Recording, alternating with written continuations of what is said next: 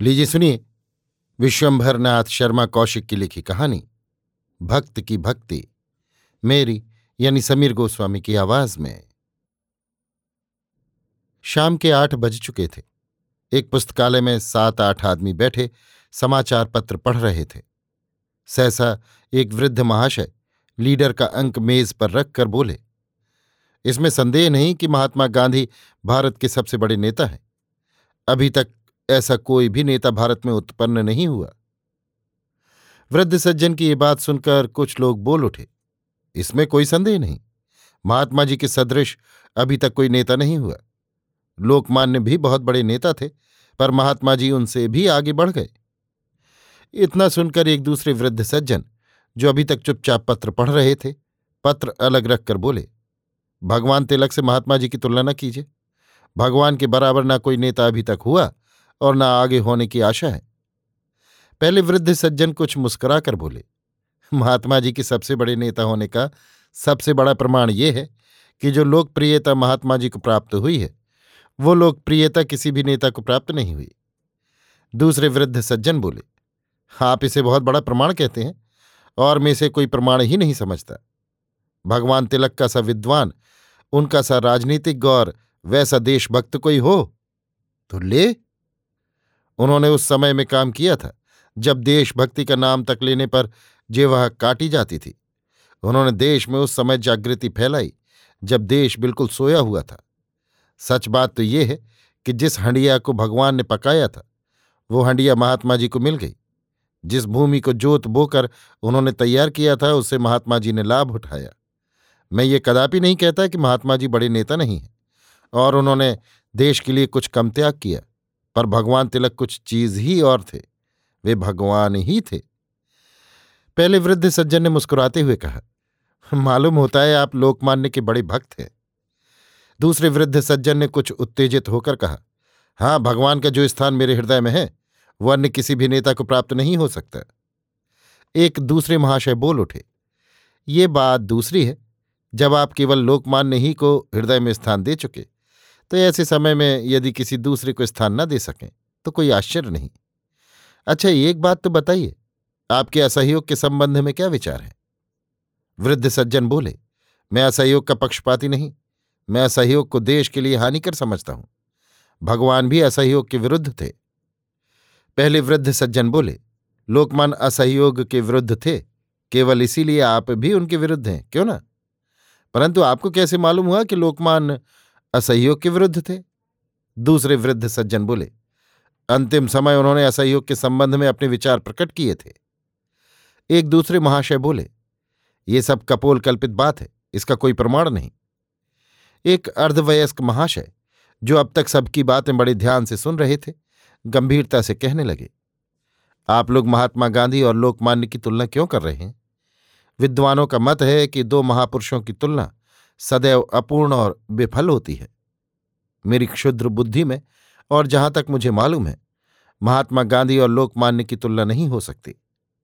लोकमान्य बड़े भारी राष्ट्रीय नेता थे। उनमें ऐसे अनेक गुण थे, जो उनके समय के लिए उपयुक्त थे और उन्हीं में थे।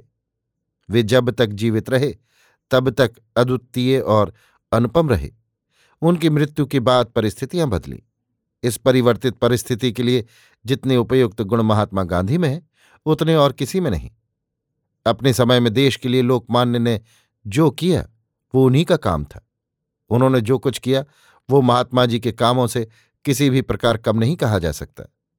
अंतर है केवल परिवर्तित परिस्थितियों में। दोनों ही में अपने अपने समय की परिस्थिति के लिए अनुपम और अद्वितीय उपयुक्त गुण हैं। इसलिए दोनों ही अपने अपने समय के अद्वितीय नेता रहे। संक्षेप में ये बात कही जा सकती है कि लोकमान्य और महात्मा गांधी भारत के ऐसे रत्न हैं, जिनकी भांति में भेद है, परंतु मूल्य में दोनों अमूल्य और अनुपम हैं। ये बात सुनकर दो तीन सज्जन एक साथ बोल उठे। आपने बहुत ठीक कहा, लोकमान्य की और महात्मा जी की तुलना हो ही नहीं सकती। लोकमान्य भी अपने समय में केवल आप ही थे और महात्मा जी भी इस समय अद्वितीय हैं। लोकप्रियता की वृद्धि तो बढ़ी हुई राष्ट्रीय जागृति का परिणाम मात्र है। इस बातचीत के पश्चात सब लोग पुनः समाचार पत्र पढ़ने में लग गए। पंडित श्यामाचरण मध्य श्रेणी के गृहस्थ हैं। आपकी आयु इस समय पचास वर्ष की लगभग है। आप एक सरकारी स्कूल में सेकंड मास्टर हैं। आप भगवान तिलक के बड़े भक्त हैं।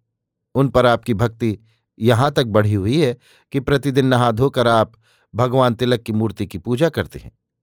आप लोकमान्य तिलक को सदैव भगवान तिलक कहा करते हैं और जिन पर उनका कुछ भी प्रभाव है, उनको भी यही उपदेश देते हैं कि भगवान तिलक थे, इसलिए उन्हें भगवान ही की तरह मानो। आप भगवान तिलक की निंदा स्वप्न में भी नहीं सुन सकते। प्रायः उनसे और अन्य लोगों से केवल इसी बात पर झगड़ा हो जाया करता है। जो लोग उनके इस स्वभाव को जानते हैं वे प्रायः उनको छेड़ने के लिए कभी कभी लोकमान्य की नुक्ताचीनी कर देते हैं। बस फिर क्या पूछना? आप बेतरह बिगड़ उठते हैं। जिस दिन लोकमान्य की निंदा सुन लेते हैं, उस दिन मारे क्षोभ के आप उपवास कर डालते हैं। दोपहर के बारह बज चुके थे। पंडित श्यामाचरण मैट्रिक क्लास को भारतीय इतिहास पढ़ा रहे थे।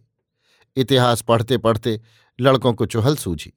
एक ने अपने पास बैठे हुए लड़के से कहा, यार बाल गोविंद जरा पंडित जी से ये पूछो कि मुसलमानी राज्य से लेकर अब तक सबसे बड़ा आदमी कौन हुआ? बाल गोविंद ने पंडित जी से पूछा।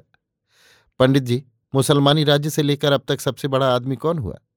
पंडित जी तुरंत बोल उठे। भगवान तिलक। एक अन्य लड़के ने कहा, और शिवाजी कैसे थे? पंडित जी, शिवाजी केवल वीर ही वीर थे। भगवान के बराबर विद्वान नहीं थे। भगवान तिलक भगवान ही थे। शिवाजी भगवान नहीं थे। एक तीसरा विद्यार्थी बोल उठा, पंडित जी, तिलक तो भगवान नहीं कहे जा सकते। पंडित जी बिगड़कर बोले, क्यों? वही विद्यार्थी, शास्त्र का श्लोक है, देखिए, वो क्या, खैर, इस समय वो श्लोक याद नहीं आ रहा है। उसका तात्पर्य यह है कि जो भूत, वर्तमान और भविष्य तीनों का ज्ञाता हो, जिसे विश्व का आदि और अंत मालूम हो, जो जन्म और मरण के रहस्य का ज्ञाता हो, वही भगवान कहे जाने योग्य है। अब आप ही बताइए, क्या लोकमान्य में इतनी क्षमता थी? पंडित जी बोले, उनमें सब कुछ क्षमता थी। एक चौथा लड़का बोला, पंडित जी, और लोग तो नहीं कहते कि उनमें इतनी क्षमता थी। पंडित जी बिगड़कर बोले, और लोग क्या जाने? जो जानते हैं वही जानते हैं। भगवान की भगवत्ता सब पहचान लें तो बस हो चुका। भगवान को पहचानना खेल नहीं है। एक पाँचवें विद्यार्थी ने कहा, पंडित जी आजकल तो लोगों का विचार है कि महात्मा गांधी के बराबर अब तक भारत में कोई नहीं हुआ। महात्मा जी लोकमान्य से भी बढ़ गए हैं।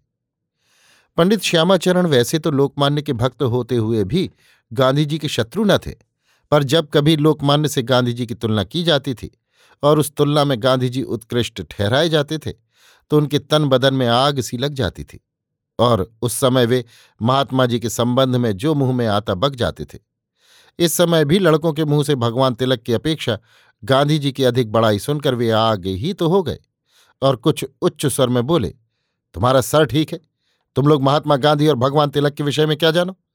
मैं तो इन लोगों के चरित्र देखता देखता वृद्ध हो गया और मैं नहीं समझता कि ये कौन सा तर्क है। जिसे देखो वही ये बात सामने रखता है कि समय देश भर में महात्मा जी की तूती बोल रही है। कल पुस्तकालय में भी लोग यही तर्क पेश कर रहे थे। मुझे बड़ा आश्चर्य होता है कि लोगों में इतनी भी समझ नहीं। एक मनुष्य भेड़ बकरी की तरह देश भर को हाँक रहा है और जिस ओर चाहता है ले जाता है। लोग इसे ही बड़ी अच्छी बात समझ रहे हैं। ये वैसी ही बात है कि यदि भेड़ बकरियों के जेवा होती और उनसे पूछा जाता कि तुम्हारी दृष्टि में सबसे बड़ा कौन है तो वे यही उत्तर देती कि जो हमको हाका करता है वही सबसे बड़ा है। क्यों साहब? गांधी जी की इस बात का क्या अर्थ है कि यदि देश स्वराज्य लेना चाहे तो उनके बताए हुए मार्ग पर चले और यदि नहीं चलेगा तो गुलाम बना रहेगा। सच तो यह है कि भगवान तिलक के न रहने से गांधी जी की चढ़ बनी है। वे जो जी चाहता है कर रहे हैं। यदि भगवान होते तो क्या गांधी जी ये मनमानी कर पाते?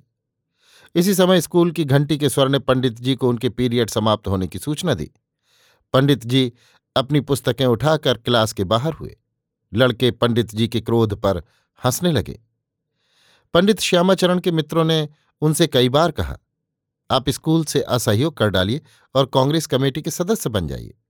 परंतु पंडित जी उन सबको यही उत्तर देते थे कि असहयोग करने की भगवान तिलक की आज्ञा नहीं, इसलिए मैं असहयोग नहीं कर सकता और न उस कांग्रेस कमेटी का सदस्य हो सकता हूँ, जो भगवान तिलक की आज्ञा के विरुद्ध आज्ञा देती है। शाम के पाँच बज चुके थे।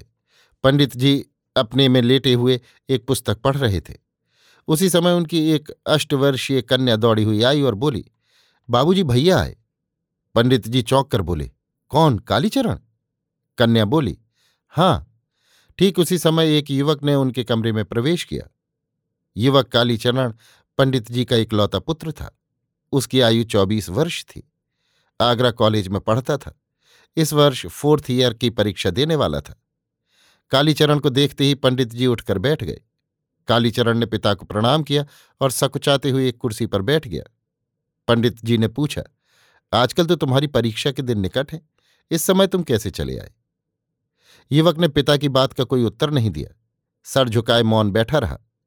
पंडित जी बोले, क्यों, क्या बात है? तुम उत्तर क्यों नहीं देते? कालीचरण ने कहा, क्या बताऊँ? पंडित जी शंकित होकर बोले, बताते क्यों नहीं? क्या बात है? कालीचरण डरते डरते बोला जी मैंने असहयोग कर दिया। पंडित जी चिल्ला उठे, हैं? असहयोग? कालीचरण जी हाँ। पंडित जी पर वज्रपात सा हुआ। कुछ क्षण तक चुपचाप सर झुकाए बैठे रहे। तत्पश्चात बोले, प्रथम तो तुम्हें असहयोग करने की आवश्यकता ही क्या थी? और यदि करना ही था तो कम से कम हमसे परामर्श तो ले लेते। तुम अपने को इतना बुद्धिमान और अनुभवी समझते हो कि तुमने हमको सूचना तक नहीं दी। शाबाश! जब तुम्हारा अभी से ये हाल है तो भविष्य के लिए तुमसे क्या आशा की जाए? कालीचरण धीमे स्वर से बोला, कई लड़कों ने असहयोग किया, इसलिए मुझे भी करना पड़ा। पंडित जी मुख पर घृणा का भाव लाकर बोले, एक बीए के विद्यार्थी के लिए कितना बलवान कारण है कि बहुत से लड़कों ने किया, इसलिए तुम्हें भी करना पड़ा। क्यों? संसार में यदि कोई मूर्खता का काम है तो ये कि स्वयं सोचे समझे बिना दूसरों की नकल करना। तुम्हारे असहयोग करने का कारण सुनकर मुझे बहुत दुख हुआ। मुझे स्वप्न में भी ये आशा न थी कि एक बीए का विद्यार्थी इतना बुद्ध होगा। छी छी। कालीचरण बहुत लज्जित हुए। नियमानुसार लज्जा के साथ ही साथ कुछ क्रोध भी आ गया। लज्जा और क्रोध के प्रभाव ने कालीचरण को सच्ची बात कहने के लिए विवश किया। वे बोले, असहयोग करने की मेरी स्वयं इच्छा थी और उसके लिए मैं सुअवसर ढूंढ रहा था। जब अन्य लोगों ने असहयोग किया, तब मैं अपनी इच्छा को न रोक सका। पंडित जी तुमने असहयोग के हानि लाभ पर विचार किया? कालीचरण। जी हाँ, जहाँ तक मेरी बुद्धि ने साथ दिया, वहाँ तक किया। पंडित जी, असहयोग से क्या लाभ होगा? कालीचरण।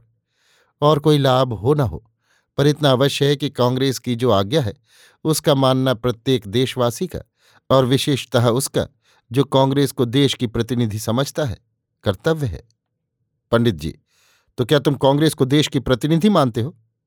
कालीचरण मैं तो समझता हूँ गरम दल वालों को छोड़कर सभी कांग्रेस को देश की प्रतिनिधि मानते हैं। जहाँ तक मेरा विश्वास है, उसको सामने रखते हुए मैं कह सकता हूँ कि आप भी कांग्रेस को राष्ट्र की प्रतिनिधि मानते हैं। पंडित जी, हाँ मानता था पर अब नहीं मानता। भगवान तिलक के न रहने से कांग्रेस में राष्ट्र का प्रतिनिधित्व नहीं रहा।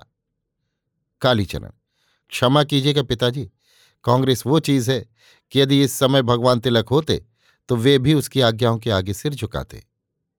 पंडित जी, खैर मुझे मालूम हो गया कि तुम्हारे मस्तिष्क में वर्तमान लहर का विष अपनी जड़ जमा चुका है, इसलिए मैं अब तुमसे इस संबंध में कुछ न कहूँगा। जो तुम्हारा जी चाहे सो करो। मुझे अब न तुमसे कोई मतलब न तुम्हारे कामों से। पंडित जी मुँह फेर कर अपने स्थान पर लेट गए। उपर्युक्त घटना के बाद पंडित श्यामाचरण कुछ विरक्त से हो गए। पुत्र से तो उन्होंने बोलचाल ही बंद कर दी। कालीचरण ने पिता की ये दशा देखकर मन ही मन प्रतिज्ञा की कि जहाँ तक संभव होगा, मैं पिता को भी असहयोगी बनाकर छोड़ूँगा। इसके लिए उन्होंने चेष्टा करनी भी आरंभ कर दी। स्वयं तो उनसे कुछ न कहते, पर अन्य लोगों से प्रभाव डलवाना आरंभ किया। एक दिन पंडित जी के छह सात मित्र उनके पास आए और उनसे बड़ी देर तक बातचीत करते रहे। उन लोगों ने पंडित जी को हर तरह से समझाया बुझाया बहस भी की, लज्जा भी दिलाई। अंत में विवश होकर पंडित जी ने कहा अच्छा इस विषय पर एक बार मैं पुनः विचार करूँगा। रात को जब पंडित जी भोजन इत्यादि से निवृत्त होकर शैया पर लेटे तो उनके हृदय में अनेक प्रकार के विचार आने जाने लगे। उन्होंने अपने हृदय को अच्छी तरह टटोला तो उन्हें ज्ञात हुआ कि उनके पास यदि असहयोग के पक्ष में कोई बलवान तर्क नहीं है तो उसके विपक्ष में भी कोई तर्क नहीं है। फिर असहयोग के नाम से उन्हें इतनी घृणा क्यों है? इस पर विचार करने से उन्हें ज्ञात हुआ कि ये उनकी एक सनक मात्र है और ये सनक इसलिए उत्पन्न हो गई थी कि वो सोचते थे। लोग भगवान तिलक को भूलकर गांधी के अंधभक्त हो गए हैं। अतएव गांधी जी से उन्हें कुछ द्वेष सा हो गया। द्वेष होने के कारण वे उनके प्रत्येक कार्य को दोष समझने की चेष्टा करने लगे। पंडित जी इस प्रकार की बातें सोचते सोचते सो गए। उसी रात में पंडित जी ने स्वप्न देखा। उन्होंने देखा कि एक स्थान पर मनुष्यों की भारी भीड़ है और उनके बीच में खड़े हुए भगवान तिलक व्याख्यान दे रहे हैं। पंडित जी दूर होने के कारण व्याख्यान न सुन सके। कुछ देर में सब मनुष्य गायब हो गए। केवल भगवान खड़े दिखाई दिए। पंडित जी दौड़कर उनके चरणों से लिपट गए। भगवान तिलक ने उन्हें उठाया और पूछा, कहो, देश के क्या समाचार हैं? पंडित जी बोले, भगवान, आजकल देश में बड़ी हलचल मची हुई है। गांधी जी की आज्ञाओं के मारे नाक में दम है। कभी कहते हैं, सत्याग्रह करो कभी कहते हैं, असहयोग करो, कभी कहते हैं, चरखा चलाओ। सच तो ये है कि आपके बिना सब उलट पुलट हो रहा है। भगवान तिलक बोले, कांग्रेस ने भी तो असहयोग पास कर दिया है। पंडित जी, हाँ, पास कर दिया है। आप वो होते तो कभी पास न होने पाता। भगवान तिलक मुस्कुराकर बोले, फिर तुमने असहयोग किया या नहीं? पंडित जी हाथ जोड़कर बोले, नहीं भगवान, मैंने तो नहीं किया। भगवान तिलक ने विस्मित होकर पूछा, क्यों? पंडित जी, भगवान आप असहयोग के पक्ष में न थे इसलिए।